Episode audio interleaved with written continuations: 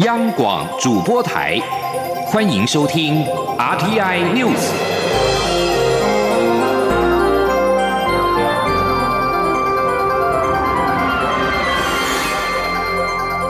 听众朋友您好，欢迎收听这节央广主播台提供给您的 RTI News。首先把新闻焦点关注到是香港的蒙面法生效。香港学联前前副秘书长陈敖辉以及社民联的梁国雄四号申请紧急临时禁制令，要求禁止港府的禁止蒙面规例在五号临时生效。香港高等法院在四号晚间开庭决定，拒绝批出临时禁制令。香港高等法院四号晚间九点开庭处理。禁制令申请方表示，有关规例不符合比例的干扰市民和平集会的权利跟表达意见的自由，违反了香港人权法案条例，规例明显违宪。港府代表方则是反驳说，目前合法的和平集会已经被暴力跟蒙面的示威者挟持，并且演变成为暴动，相信和平示威者也会觉得自己的言论自由被威吓。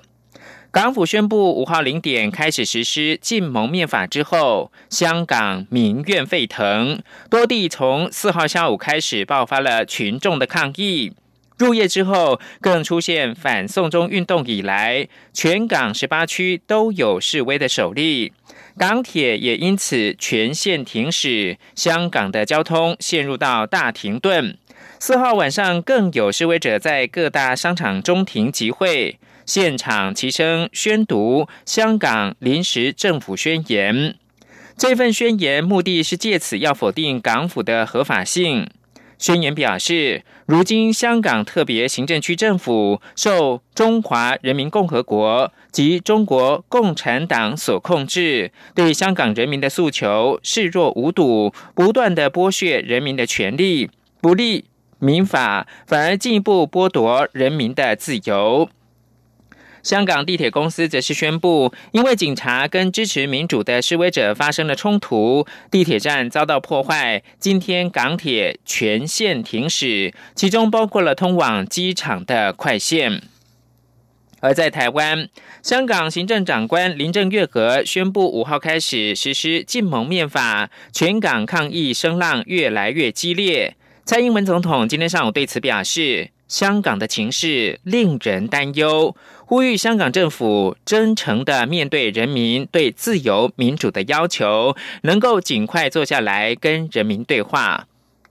我觉得呃，香港的情势是确实令人呃担心哦。那我们也希望香港呃的社会可以呃尽快的回归一个稳定的状态哈。那么也是以至于哦，就是香港政府的态度是很重要的哈。我们持续的呼吁香港政府要真诚的面对人民哦，呃，对于自由民主的这个要求啊，能够尽快的坐下来，好好的跟人民来对话哈。那任何会升高这个对抗的。情势的做法其实都不好，好，那也希望呃香港政府能够避免做这些事情。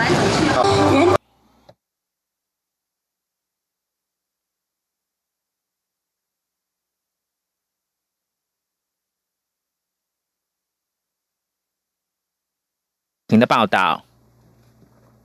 香港政府四号下令，五号起实施禁蒙面法，引发反送中群众反弹抗议四起。立法院长苏家全五号上午受访时对此表示遗憾。他说：“从台湾历史的教训可以看出，政府用高压手段镇压人民，只会让政府离人民越来越远。香港政府的做法非常不智。”苏家全表示，香港政府朝戒严的方向处理陈抗，但是没有探究缘由。他呼吁香港政府悬崖勒马，这样下去只会火上加油。苏家全说：“我们在这里要呼吁香港政府能够悬崖勒马，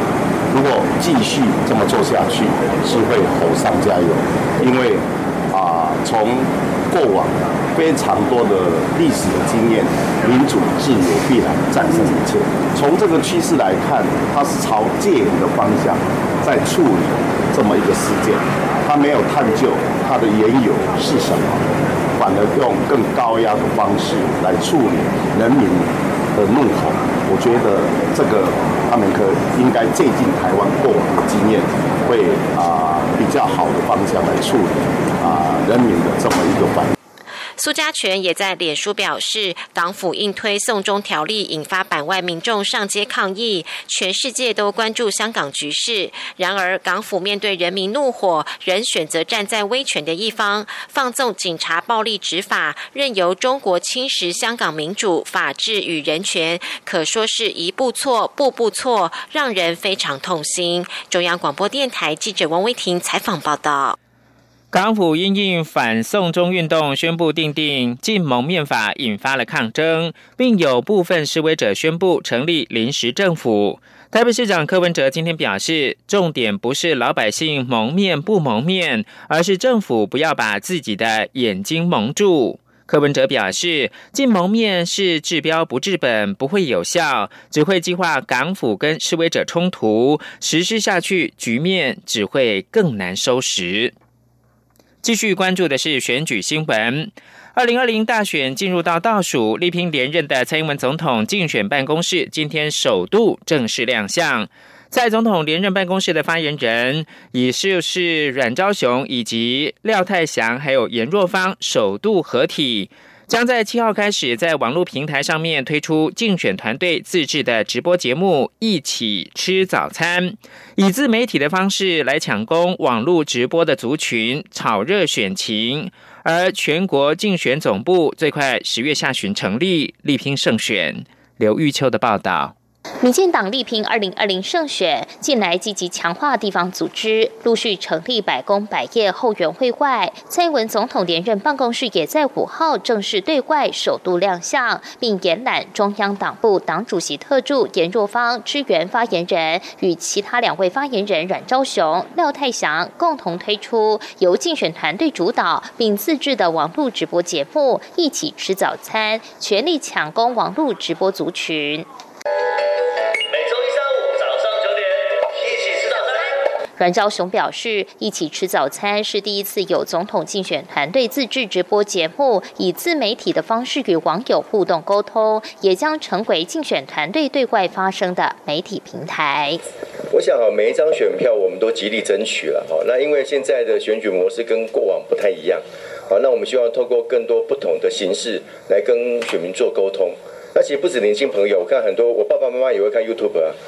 哦，所以说，我想透过这样的方式，可以让选民跟我们更接近，那我们也可以更清楚的把我们的理念，哦，跟大家做一些说明。发言人廖太祥也说明，一起吃早餐直播节目将由发言人轮值主持，每周一三五早上九点，透过二零二零小英发言人脸书粉专与 YouTube 频道播出，并将邀请各民进党立委参选人上节目，介绍各地早餐特色。未来节目内容包括风场。预报、初音未来、正确发音三大单元，还会随时更新蔡总统的执政亮点，并传递正确讯息，杜绝遏制假新闻。至于蔡总统全国竞选总部筹备情况，阮昭雄说，目前各地竞总已陆续成立，蔡总统都会亲自出席，而全国竞总大约在十月下旬到十一月才会正式成立，全力备战。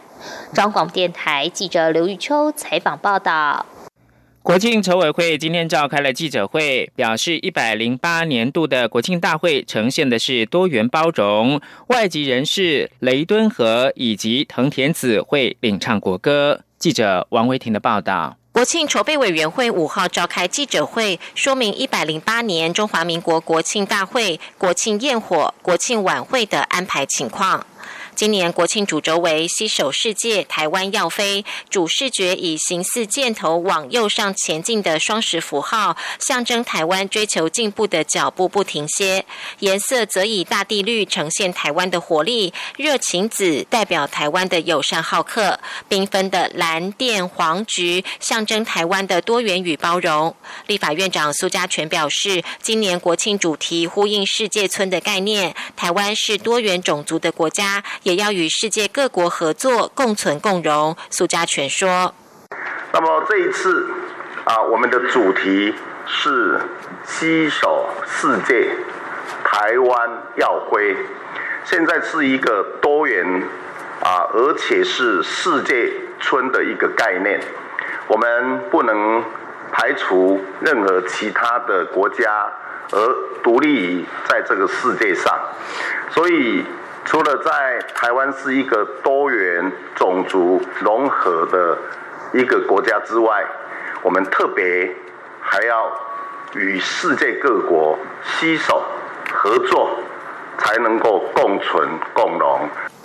国庆大会则由陆军专科学校的战鼓拉开序幕，接着由台北乐府的乐器艺术团带来主题为“台湾的脉动，飞耀的能量”的节目，透过音乐和舞动翻飞的大旗，展现台湾土地的生命力。而获得二零一八年马来西亚云顶世界狮王争霸赛东方狮王美誉的台湾培德体育会，则会带来气势万钧的舞狮表演。在三军联合越一队精彩的操枪表演后，由海军陆战队两栖侦搜大队特勤中队带来反恐操演。天空中则有黑鹰直升机、反潜直升机、阿帕契直升机和眼镜蛇直升机组成空中分列式机群通过观礼台。今年国庆大会将由规划中华民国籍的神父雷敦和和钢琴家藤田子与乐艺之星合唱团共同领唱国歌。国庆礼赞则由 Maniac Family 舞团的十位舞者演出《美丽海岛飞向未来的舞蹈》。主题表演的部分，则有宪兵指挥部快反连以五十四辆重型机车排成双十等队形，带领花车游行队伍出场。今年前岛英雄车队有亚锦赛和世界杯表现精彩的棒球国手、职棒明星、世大运选手、国际技能竞赛选手等。二十三部特色花车中，也穿插来自友邦圣露西亚等邦交国共两百多位留学生组成的文化艺术团的演出。尾声则由庄敬高职带来青春有活力的舞蹈。最后，金国号战机和雷虎小组以大雁队形通过观礼台上方，展现国防自主的决心。在精彩的国庆大会之后，精彩的花车采街活动随即登场。国庆庆祝活动从四号晚间的总统府光雕拉开序幕，九号在桃园高铁站前举办国庆晚会，十号晚间在屏东河滨公园释放国庆焰火，从北到南祝贺中华民国生日快乐。中央广播电台记者王威婷采访报道。台湾跟美国将于七号在台北召开首届的太平洋对话。美国国务院将首度有官员来台预谈。记者王兆坤的报道。外交部次长徐思俭表示，台湾是经济高度发展的自由民主国家，有义务善尽国际责任，积极回馈国际社会。台湾一向乐于分享发展经验及技术强项，并透过诸如医卫、交通、教育、农渔业、科技及基础建设等合作计划。协助友邦国家达成永续发展及改善人民福祉。正如蔡英文总统所言，台湾对邦交国的态度就是当一个真诚的朋友，竭尽心力、诚意待人。徐思俭指出，希望借此平台讨论各国在太平洋岛国发展援助项目的协调合作，使友邦的各项援助发挥最大效益。他说：“可能要首先双方交换一下，啊，各自在。”这个区域的作为，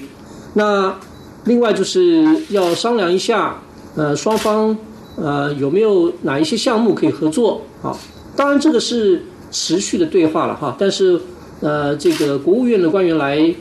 呃台湾跟我们直接对话，只是这当然是首次，而且是从一个整个区域的角度了。至于 APEC 部分，外交部国际组织司司长陈龙锦表示。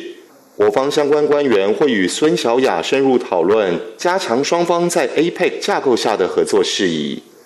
外交部表示，太平洋对话在半年前就开始规划举办，与日前两个太平洋岛国断交事件无关。